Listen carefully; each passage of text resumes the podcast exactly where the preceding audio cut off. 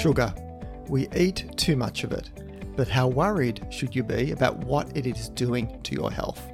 While there can be considerable debate in many areas of nutrition, along with conflicting recommendations on what we should eat, sugar is one food that everybody unites on in acknowledging that we eat too much of it.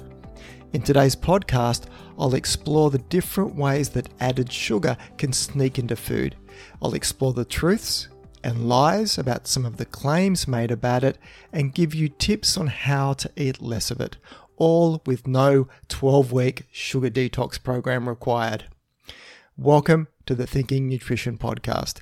My name is Tim Crowe, and I'm a career researcher educator, and science communicator, with most of this spent in the field of nutrition. How do you make sense of so much conflicting information in the field of nutrition? While I don't profess to have all the answers in an area that is continually changing as research changes, you can count on what is covered in this podcast to be based on the whole field of nutrition science, not just selective areas that support a particular way of thinking. And this podcast will always be free from any commercial product tie ins, endorsements, or advertisements. Just credible nutrition science presented in plain and simple language, and then translating this into what it means for your health. So, on with today's show. Sugar is today's number one dietary demon, and not without undue reason.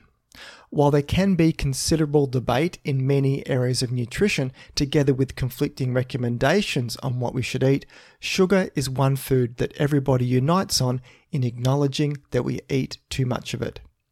Ever since people first discovered honey and dates, they have enjoyed the sweetness of sugars. In Australia, the natural sugars found in milk and fruits account for about half of the sugar the average person eats each day. Fruit contains natural sugars, which are a mix of sucrose, fructose, and glucose. Milk contains lactose, which is a combination of glucose and galactose joined together. Now, the other half of the sugar we eat each day is made up of sugars that have been refined and added to foods for a variety of purposes. Refined sugar comes from sugar cane or sugar beets, which are processed to extract the sugar. It is typically found as sucrose, which is a combination of glucose and fructose. To be clear though, there are really only two different types of sugar in our diet, and only one of them is a health worry. The first is the sugars naturally found in whole foods, such as fruit and milk. Then there are the sugars added to food. These are the ones that carry the biggest health concerns. Australians eat too much sugar, but the hard part about trying to eat less is knowing just where it is found in foods. We tend to think that added sugar is mainly found in soft drinks, desserts, and confectionery, and you'll be right. But you'll find it in many savoury foods, breakfast cereals, and even healthy foods such as energy bars. To know where all the sh- hidden sugar is lurking, you need to be a bit of a food detective because added sugar can go under dozens of different names. And here's just a few of them barley malt, fructose, maltose, palm sugar, coffee sugar, glucose, icing sugar, malt, dextrose, and so on. In fact, there are dozens and dozens of different names for sugar. Now, in Australia, the total amount of sugars in a product is listed in the Nutrition Information Panel. The panel, though, doesn't distinguish between sugars that have been added by the manufacturer, including honey, syrups, and fruit juices, from those sugars that are naturally present in the food to start with, such as the lactose found in milk. The only way to tell that sugars have been added to a food is by checking the ingredients list and looking for any one of the many names that sugar can be classified as. The higher up the ingredient list, the more added sugar the product likely contains. So that's natural and added sugars covered. Now it gets a little bit more complicated when you consider what happens to in the body to that sugar and other carbohydrates that we eat. The two types of carbohydrates in our diet are starches, such as that found in rice, pasta, and potatoes, and the simple sugars. The ultimate fate of most of the starch and sugars eaten, though, is to be digested into smaller molecules of glucose, which is the simplest form of sugar. The glucose is then quickly absorbed from the intestines into the bloodstream. The glucose in the blood is also known as blood sugar. With the help of the hormone insulin, which is produced by the pancreas, excess glucose in the bloodstream can be taken into cells. Now, every cell in the body depends on glucose for its fuel to some extent. The cells of the brain and the rest of the nervous system depend almost exclusively on glucose for their energy. After a meal, glucose can either be used to make energy or stored as an energy reserve as glycogen in the liver or muscles. Eating too much sugar as part of a diet that may be already high in kilojoules puts the body in a state of energy excess. If the sugar cannot be used as an immediate source of energy or stored as glycogen, then it will be converted to fat and stored in the body's fat cells. Extra fat storage from eating too much sugar is a key contributor to the current problems of overweight and obesity. So, in small amounts, sugar adds a pleasurable sweetness to foods without presenting too much harm to health. The problem arises when a diet contains too much added sugar, especially from foods that have few nutritional merits, like soft drinks and confectionery. As obesity rates have increased over the past decades, sugar consumption has also reached an all time high. Sugar, though, is not to blame for all this rise in obesity rates, but it does add a lot of extra kilojoules to the diet. So, is there something insidious about sugar calories that can lead to greater weight gain?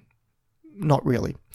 Sugar, including fructose, is not inherently fattening relative to other foods.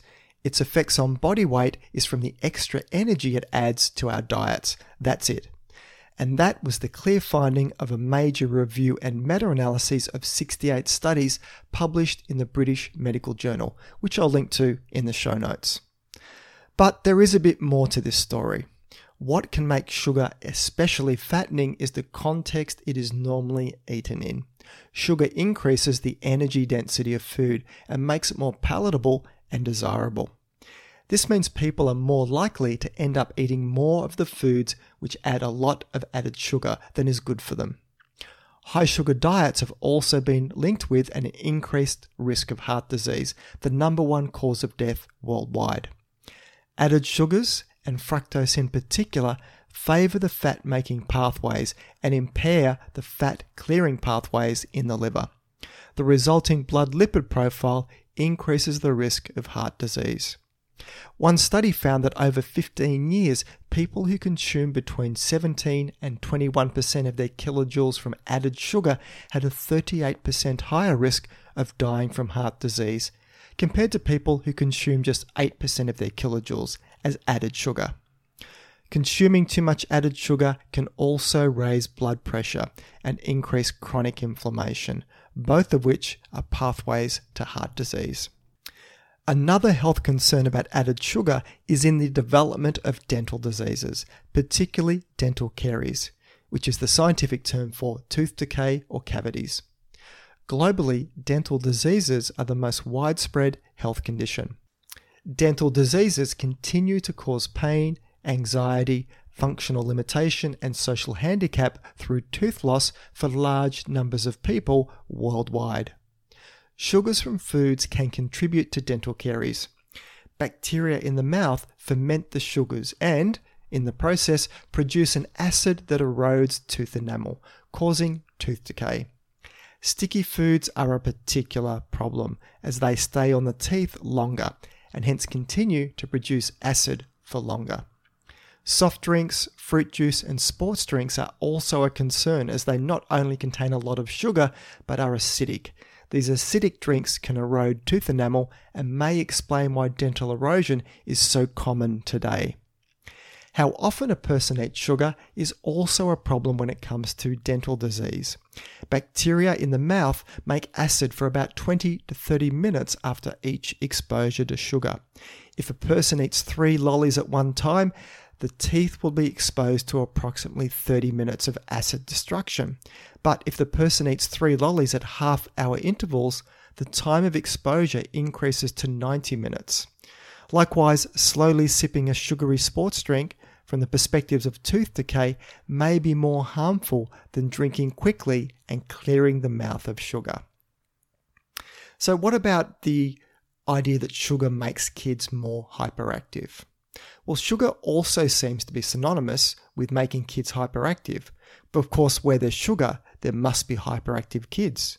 Or so says conventional wisdom. Science says otherwise. A whole bunch of published randomized controlled trials have been unable to find any difference in behavior between children who ate sugar from lollies, chocolate, or natural sources compared to those kids that did not. And this was the clear finding from a meta analysis published in 1995, which I'll link to in the show notes.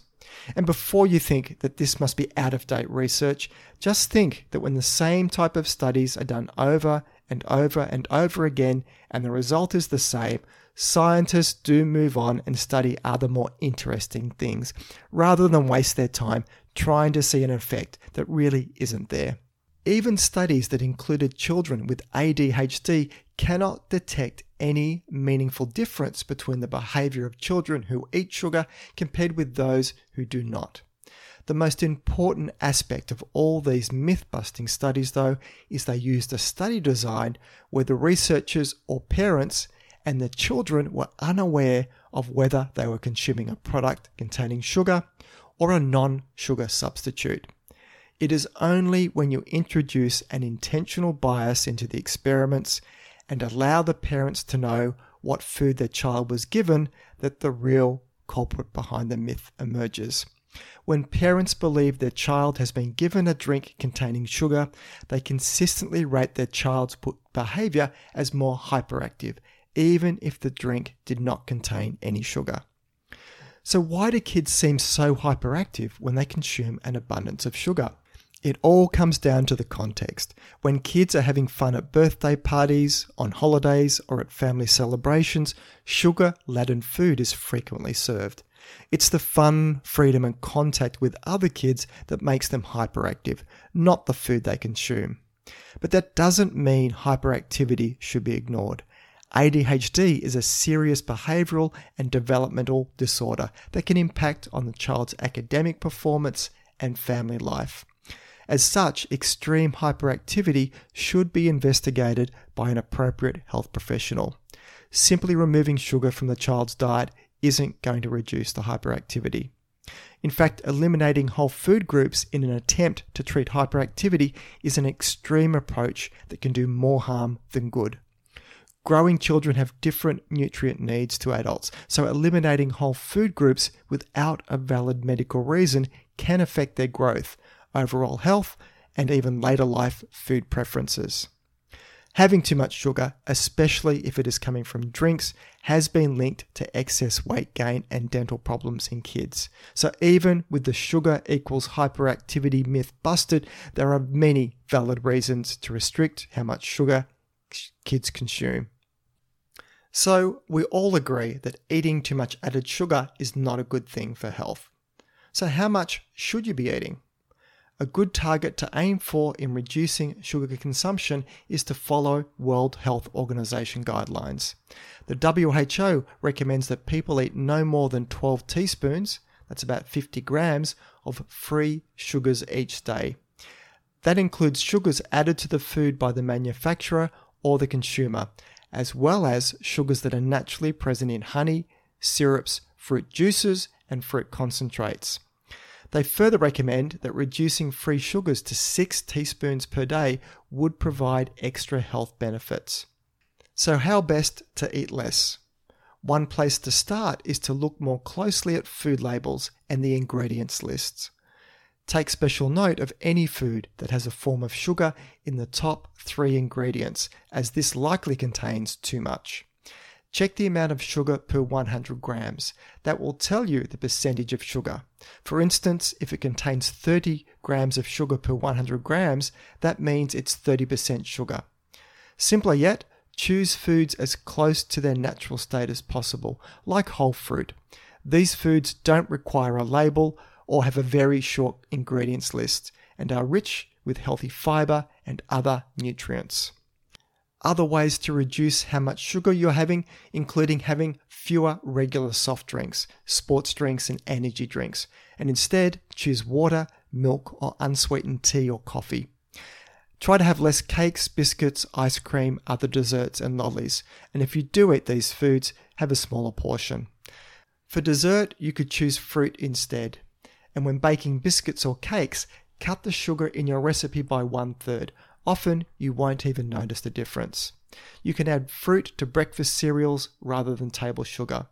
And watch out for healthy processed food snacks like energy bars or some muesli bars. These contain a lot of sugar. If we start with the premise that most people eat too much added sugar, then eating less of it, no matter how little the reduction, will give some health wins but there's no reason to avoid the sugar that is naturally present in whole foods.